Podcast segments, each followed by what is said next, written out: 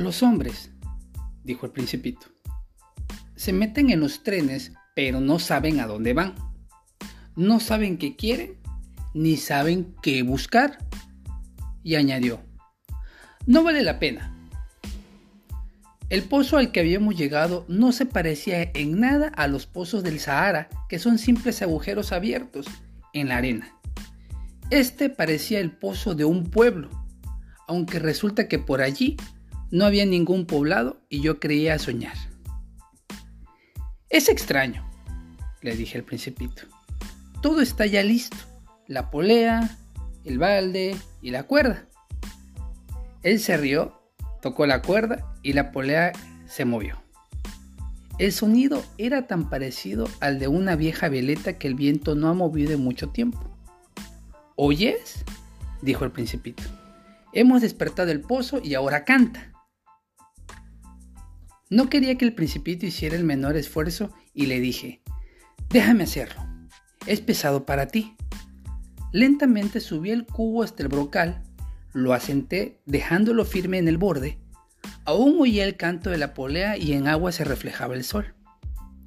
Tengo sed de esta agua, dijo complacido el principito. Dame de beber. Entonces comprendí lo que él había buscado. Levanté el balde hasta sus labios, bebió con los ojos cerrados. El espectáculo era bello como un día de fiesta.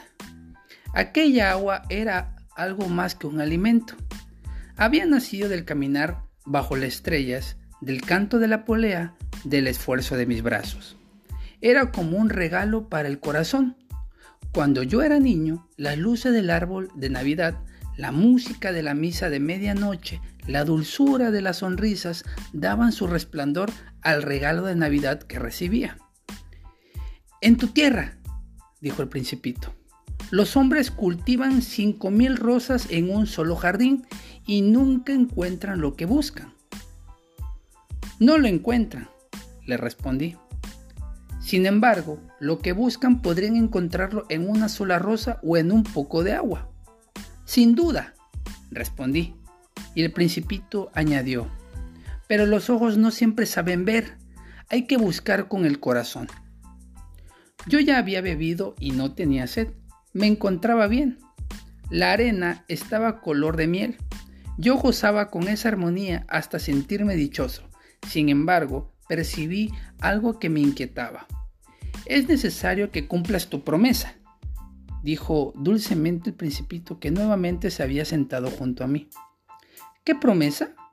Ya sabes, el bozal para mi cordero. Soy responsable de mi flor.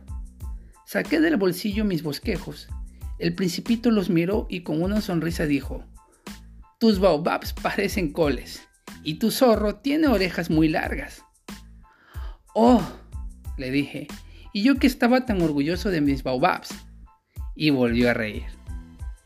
Eres injusto, muchachito. Yo no sabía dibujar más que boas y baobabs cerradas y boas abiertas. Oh, dijo el principito volviendo a sonreír. Todo está bien, los niños lo comprenden todo. Bosquejé, pues, un bozal y al dárselo se me oprimió el corazón. Tú tienes proyectos que desconozco. Pero no me respondió. ¿Sabes? me dijo. Mañana será el aniversario de mi llegada a la Tierra.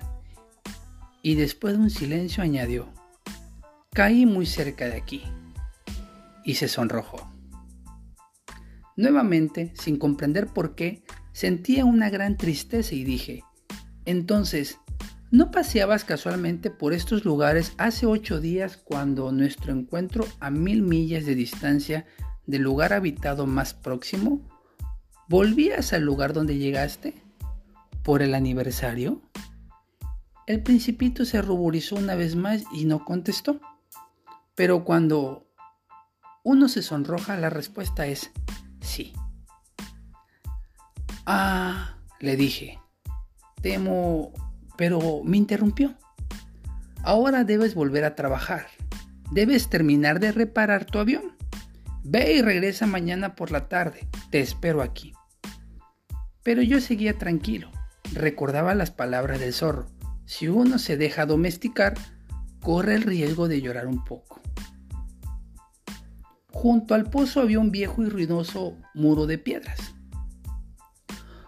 Cuando al día siguiente volví por la tarde, desde lejos vi al principito sentado allá arriba y oí que hablaba. ¿No te acuerdas? No es exactamente aquí. Alguien le respondió sin duda porque él replicó. Sí, sí, sí es el día, pero no es este lugar exacto. Intrigado proseguí mi marcha hacia el muro no veía ni oía a nadie más. Sin embargo, el principito continuaba. Claro, verás el comienzo de mis huellas sobre la arena. Solo tienes que esperarme ahí. Estaré por la noche. Estaba yo a unos 20 metros del muro y continuaba sin, distinguir nada. El principito, después de un silencio, dijo aún, ¿Tienes buen veneno? ¿Estás segura que no me hará sufrir mucho tiempo? Me detuve con el corazón acongojado, siempre sin comprender. Ahora vete, dijo el principito. Quiero volver a bajarme. Entonces bajé la mirada al pie del muro e instintivamente di un brinco. Una serpiente amarilla, de esas que matan a una persona en pocos segundos, se erguía en dirección al principito. Empecé a correr mientras sacaba mi revólver la serpiente al sentir el peligro se deslizó suavemente por la arena y se escurrió entre las piedras con un ligero sonido metálico. Llegué justo a tiempo de recibir en brazos a mi principito, que estaba blanco como la nieve. ¿Pero qué historia es esta? ¿Ahora platicas también con las serpientes? Le aflojé su bufanda dorada, le humedecí las sienes, le di de beber y no me atreví a preguntar más. Me miró gravemente rodeándome el cuello con sus brazos. Sentí el latido de su corazón como el de un pajarillo herido. Me alegra, dijo el principito, que hayas terminado de reparar tu avión. Ahora podrás volver a tu casa.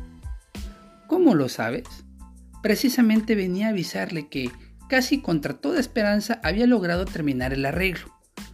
No respondió a mi pregunta, sino que añadió, yo también hoy regreso a casa.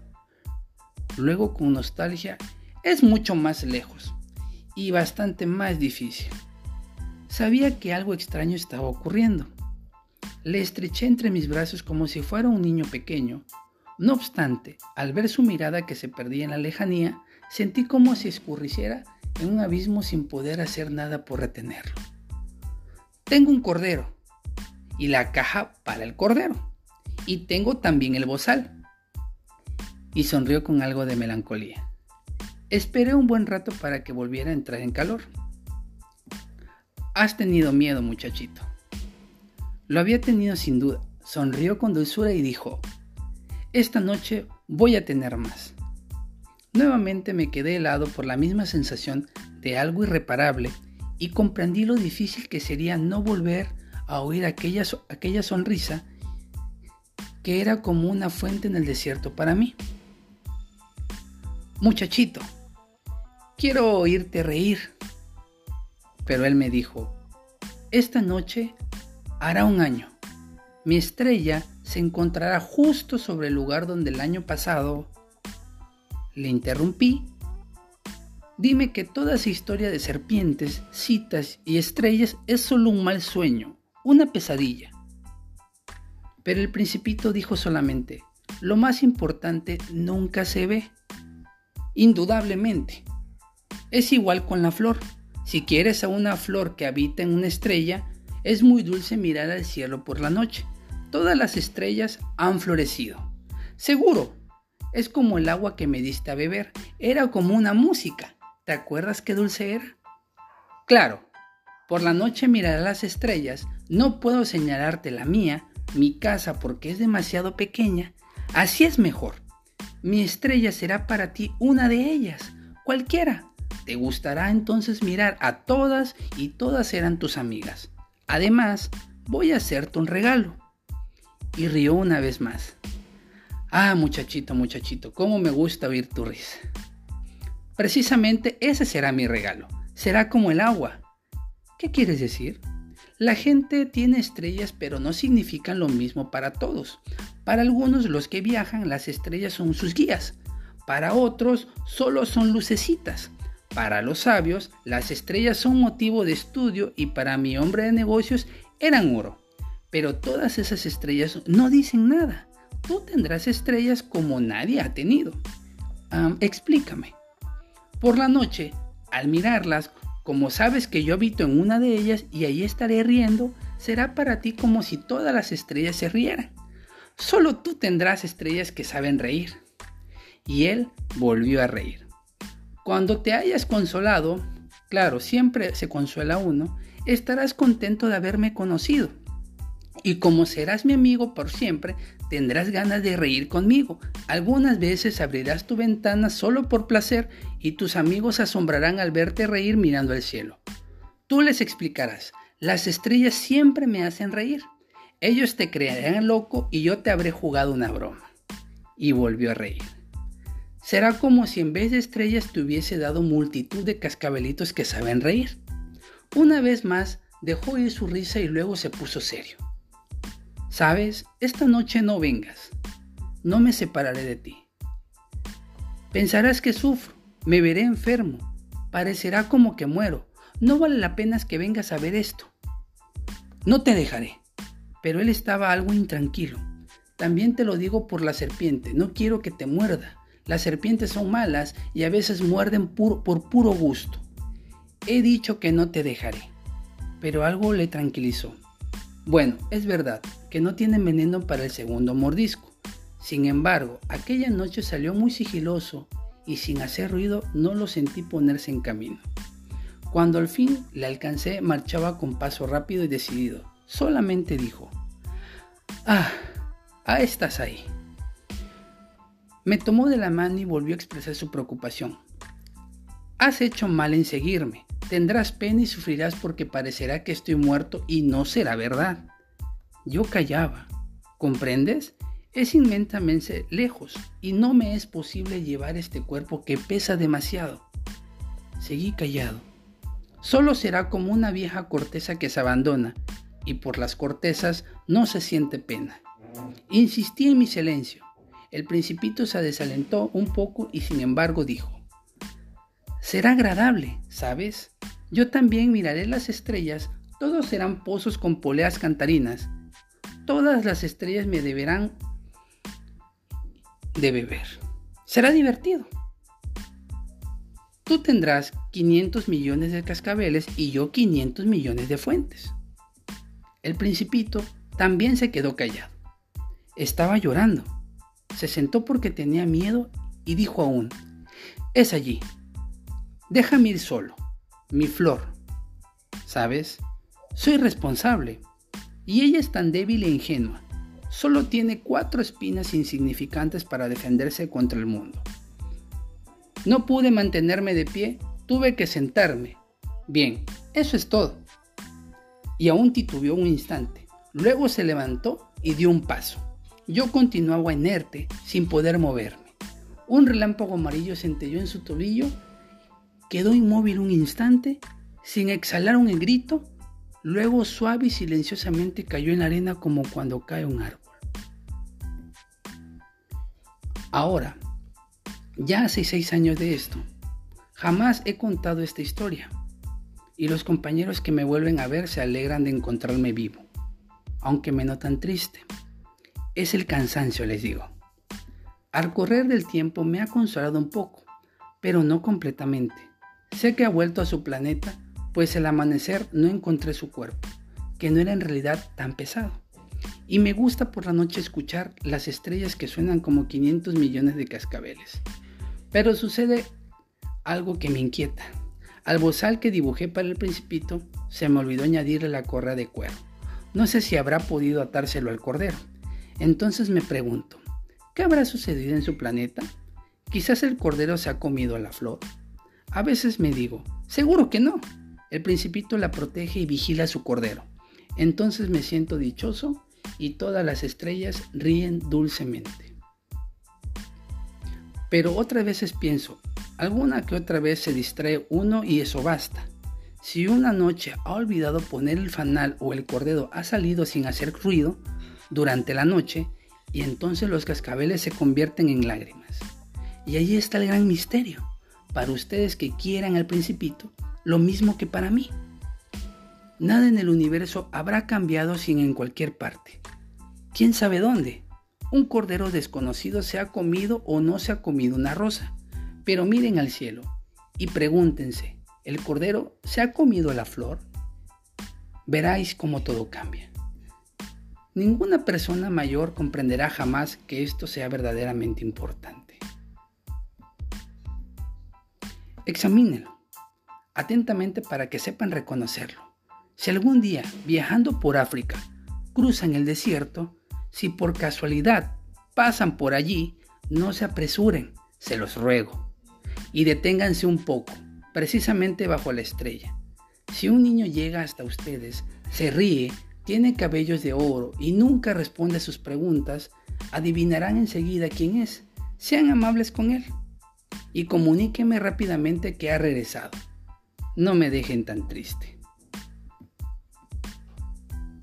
De acuerdo al designio del principito, se puede establecer cómo el valor de la amistad surge en primera instancia como una filosofía expresada por el zorro, ¿no? Así como de los amigos que van conociendo a través de los relatos, en el cual se acepta a cada uno con sus virtudes, defecto, amor y confianza. Igualmente no se le da tanta importancia a lo material, el dinero y a lo que se puede comprar con él. Lo mejor de la vida no puede verse con los ojos, son las personas o animales las que realmente importan, muy lejos de los tesoros o riquezas acumuladas o no a lo largo de la vida. Lo importante es el conocimiento que nos puede dejar esa persona que estamos conociendo, el aprendizaje que podamos tener de ello. Las amistades es el vínculo que se fortalece en la existencia de nuestra vida y por lo tanto hay que nutrirla, diferenciarlas y valorarlas. En esta narrativa que he hecho a lo largo de, los capítulos anteriores, se le da importancia a aquellas personas que dejan huella en nuestras vidas. Al hacernos mayores, lamentablemente se pierde la ingenuidad, el candor y el alma de niños. Esto pasa por las experiencias de vida, la educación recibida, la sociedad donde nos desenvolvemos. El principito hace énfasis que cumplir años no está enemistado con los sueños, con los deseos por improbables y lejanos que estos se consideren. Hay que disfrutar cada etapa de la vida como si fuéramos niños. Tengamos la edad que tengamos. Igualmente, la obra deja en evidencia que a veces no somos conscientes de nuestras acciones y todas ellas tienen consecuencias. Por tal motivo debemos actuar por prudencia, mesura, cautela con respeto para nosotros y para los que nos rodean.